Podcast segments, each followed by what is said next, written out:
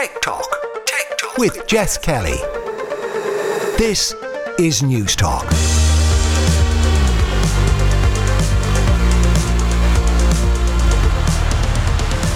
Hello and welcome to Tech Talk. This is Jess Kelly with you here on News Talk. Coming up over the next hour, we'll look back at what was a rough week for Meta and what the 1.2 billion euro fine from the Data Protection Commission will mean for the company.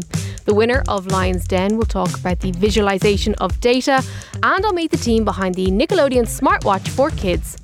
As always, you can email the show Tech Talk at newstalk.com or you'll find me on Instagram at JessKellyNT.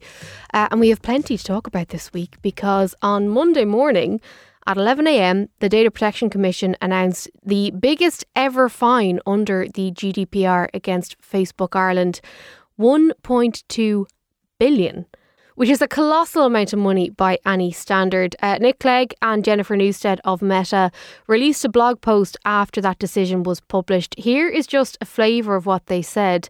They said they are disappointed to have been singled out when using the same legal mechanism as thousands of other companies looking to provide services in Europe.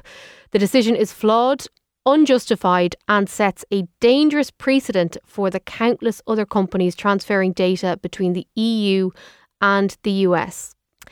They continue to say it also raises serious questions about a regulatory process that enables the EDPB to overrule a lead regulator in this way, disregarding the findings of its multi year inquiry without giving the company in question a right to be heard. No country has done more than the US to align with European rules via their latest reforms, while transfers continue largely unchallenged to countries such as China. Uh, that full blog post, you can read it online. It is quite interesting to hear what they had to say. They did say they are going to uh, object or uh, appeal the decision made by Helen Dixon's office. Uh, but speaking of Helen Dixon, the Data Protection Commissioner, she spoke to Anton Savage here on News Talk on Tuesday and this is what she had to say.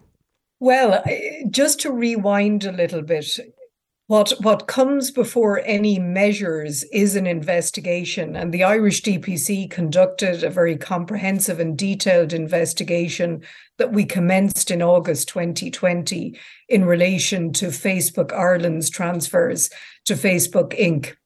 I think you and your listeners are aware that under the form of one stop shop that exists under the GDPR, when the Irish DPC concludes an investigation, we've to submit a draft of our decision to our fellow data protection authorities, essentially for a form of co decision making.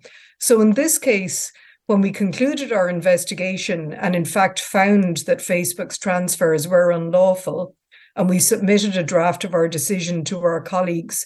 They fully endorsed uh, the investigation, the analysis, and the findings of the Irish DPC.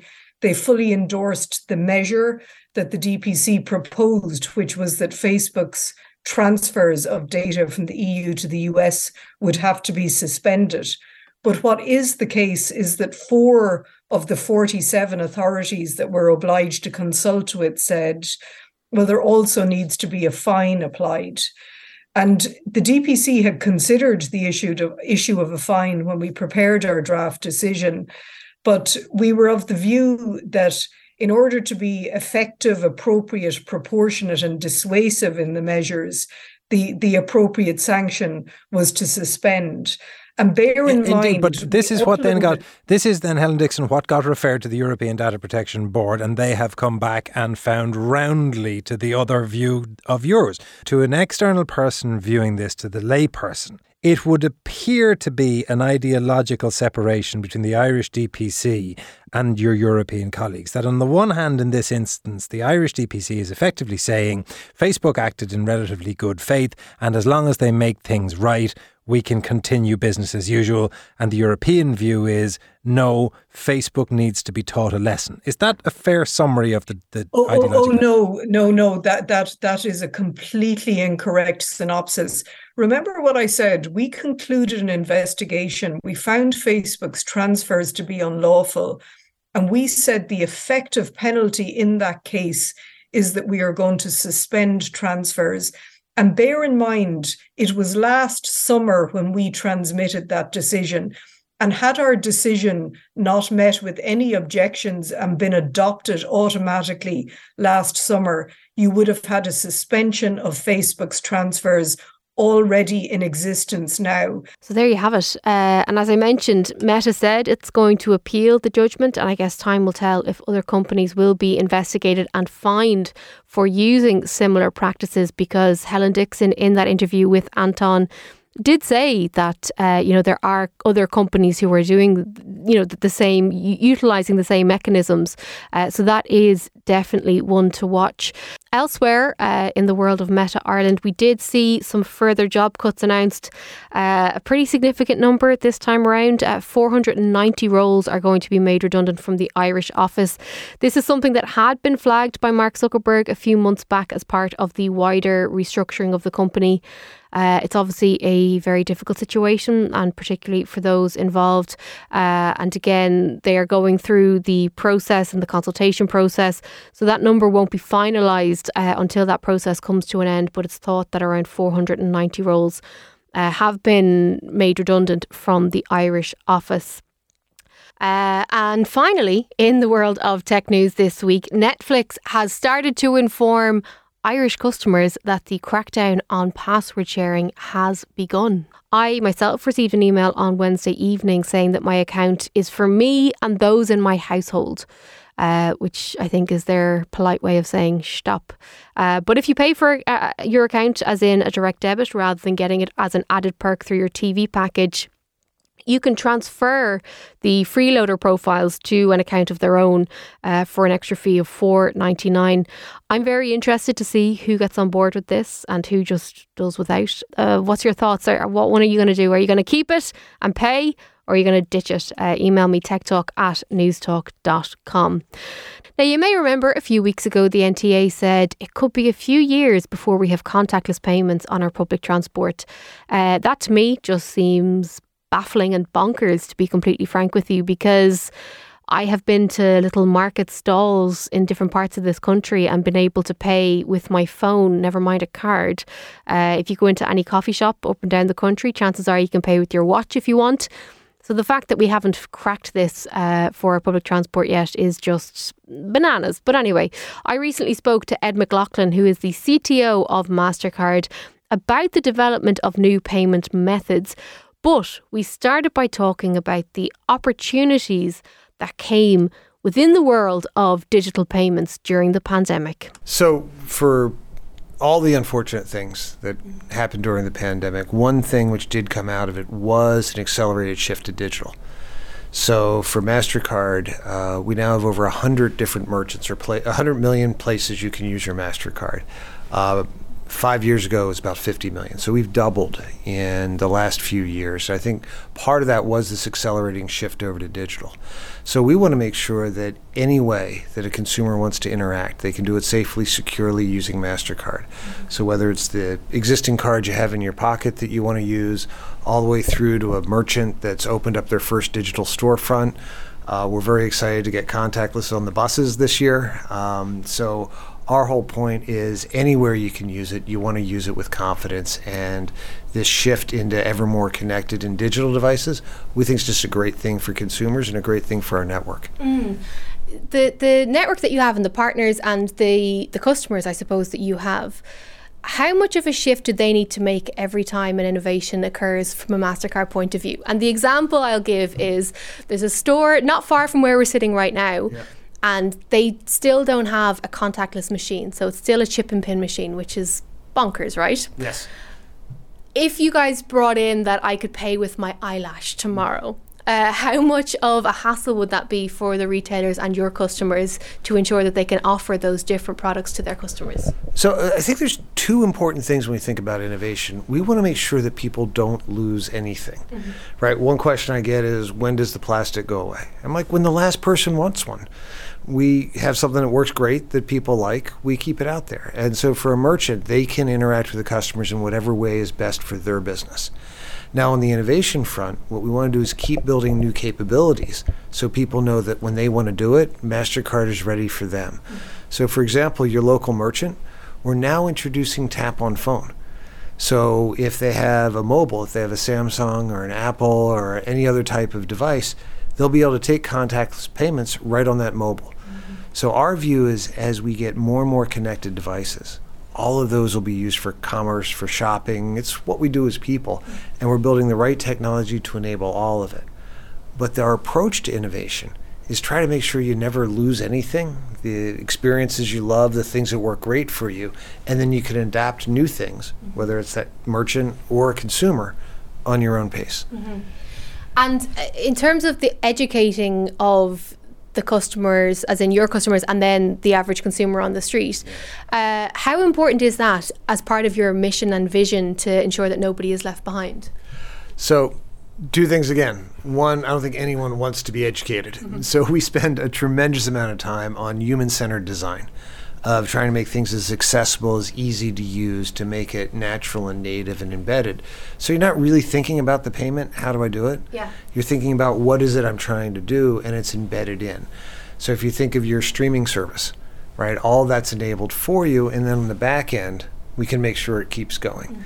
So, we, we try to have things which are easy, accessible, and, and feel really natural for that. Now, for people who aren't, and this is around the world, that aren't currently involved in the financial system, there's a lot we do there in financial inclusion. So we set out a mission in 2015 to bring a half a billion people into the formal financial system. Because if you're cut off, or if you're connected electronically, but you're not connected economically, you're still cut off. You're not a full participant.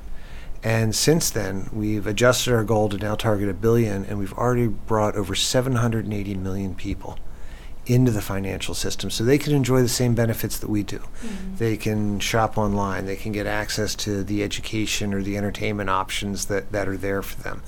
So, for people who already have access to MasterCard, we want to make it as simple and as seamless that you don't think about it. Mm-hmm. We work a lot, though, in financial education and financial inclusion to help bring people into the financial system, and MasterCard helps them do that. Yeah, it's massively important. Uh, you mentioned there that, you know, people don't necessarily, and I don't mean this in a bad way, but people don't really care what goes on in the background. We just want to be able to pay for my ice cream on my way home. I don't need to know all the magic that goes on in the background, Yeah. right? But the second something goes wrong, and if so, if my account is infiltrated or compromised in any way, I want to know the name of every single person who was ever Yes. involved in anything, and I want to send them all a letter because it's very frustrating. How important is the security piece? But also, how important is the seamless security piece so that Yeah. I don't get inconvenienced with 2FA codes every six seconds, uh, but my account is still secure? So one thing, we have people around the world. We've got thousand plus people here at One South County who worry all the time, so you don't have to. We're constantly monitoring the network. We're making sure that the resilience is there, so it'll always work when you need it. Uh, one, we just talked about the buses, right? If you're about to get on the bus, you want to make sure you're getting on the bus. The tap's there for you because you got a queue of people behind you. So we spend a lot of time on the reliability and the resilience of the network. Then what happens when something goes wrong? And one of the real benefits that a MasterCard provides over just about any other payment system that's out there is as a consumer, you have zero liability. Mm-hmm. We stand behind that. You have recourse if you got ripped off, if you have a problem with a merchant, we'll actually stand in and charge that back for you. So we also want to make sure people have real confidence that as they're using the MasterCard network, they can trust that we're standing behind what they're doing. And then the third thing, this really does get down to technology innovation, is we've been a leader in applying things like advanced AI in fraud protection in the network. Uh, I was really proud. Uh, Forbes magazine in 2019, for a lot of technology that came out of Dublin, gave us their innovation of the year for how we had 13 different AI engines in this real-time memory grid. It's like this engineering marvel that scans every transaction in the network. And not only did it stop three times as much fraud as the old systems used to, it let six times more transactions through because they were good. So for you not having to worry about it, we're constantly watching. Mm-hmm. We're making sure you're not inconvenienced or blocked because we've moved a lot of that intelligence into the systems themselves. And that's what we think about all the time. How do you make it frictionless, mm-hmm. but make sure you're actually advancing and enhancing the security that's there? Mm-hmm. One more, that's the move to digital. If you think about the chip we used to glue on the card to make it secure, Now we can use all the chips and the connectivity and the devices and get even richer signals to make sure it's not that we're compromising security in the Internet of Things or moving to devices, mm-hmm. but we can actually use the devices themselves to make it more secure. There's uh, there was a report uh, that I did on News Talk Breakfast a few months ago uh, because uh, an academic in Cork said that he was in a pub he had his card in his pocket, mm-hmm. and somebody was going around with a contactless machine and was managing to take 15 euro from the card, and he didn't know about it. Now, this is something that we've looked into. The mm-hmm. Gardaí have said that they haven't heard a massive yeah. spate of these types of attacks. But I am curious about the tap and go and yeah. the security of it and how easy it is that if I left my card on the desk here now and walked out, anybody could use it within reason how does Mastercard, I suppose, have the confidence to to row in and back the customer and cover, you know, payments that they may not recognize yeah. when you can't possibly know for 100% sure that some agent just doesn't leave their card behind and that's the height of it. Well, we, we, we stand behind um, people for whatever they do. So one of the things that you'll see is, you know, when we see an odd transaction pattern, Mm-hmm. which is typically what happens. We'll actually have the, you, you've probably gotten a text from the bank saying, Is this you? Are you doing that? So, part of the great thing about seeing everything that's happening in the network in real time is if suddenly you were shopping at a place that you've never been, or we saw mm-hmm. too rapid a set of taps or things of that nature, we would be able to tell, hey, we think something's going wrong here.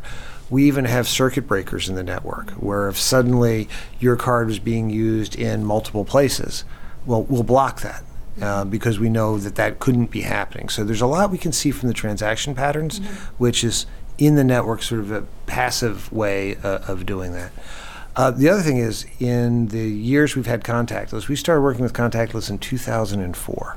Wow. And we've yet to see any sort of wide ranging reader exploits like that you would have. So while theoretically you could probably do it, it's not worth it because we'd block it in the network and we'll stand behind it for the consumer.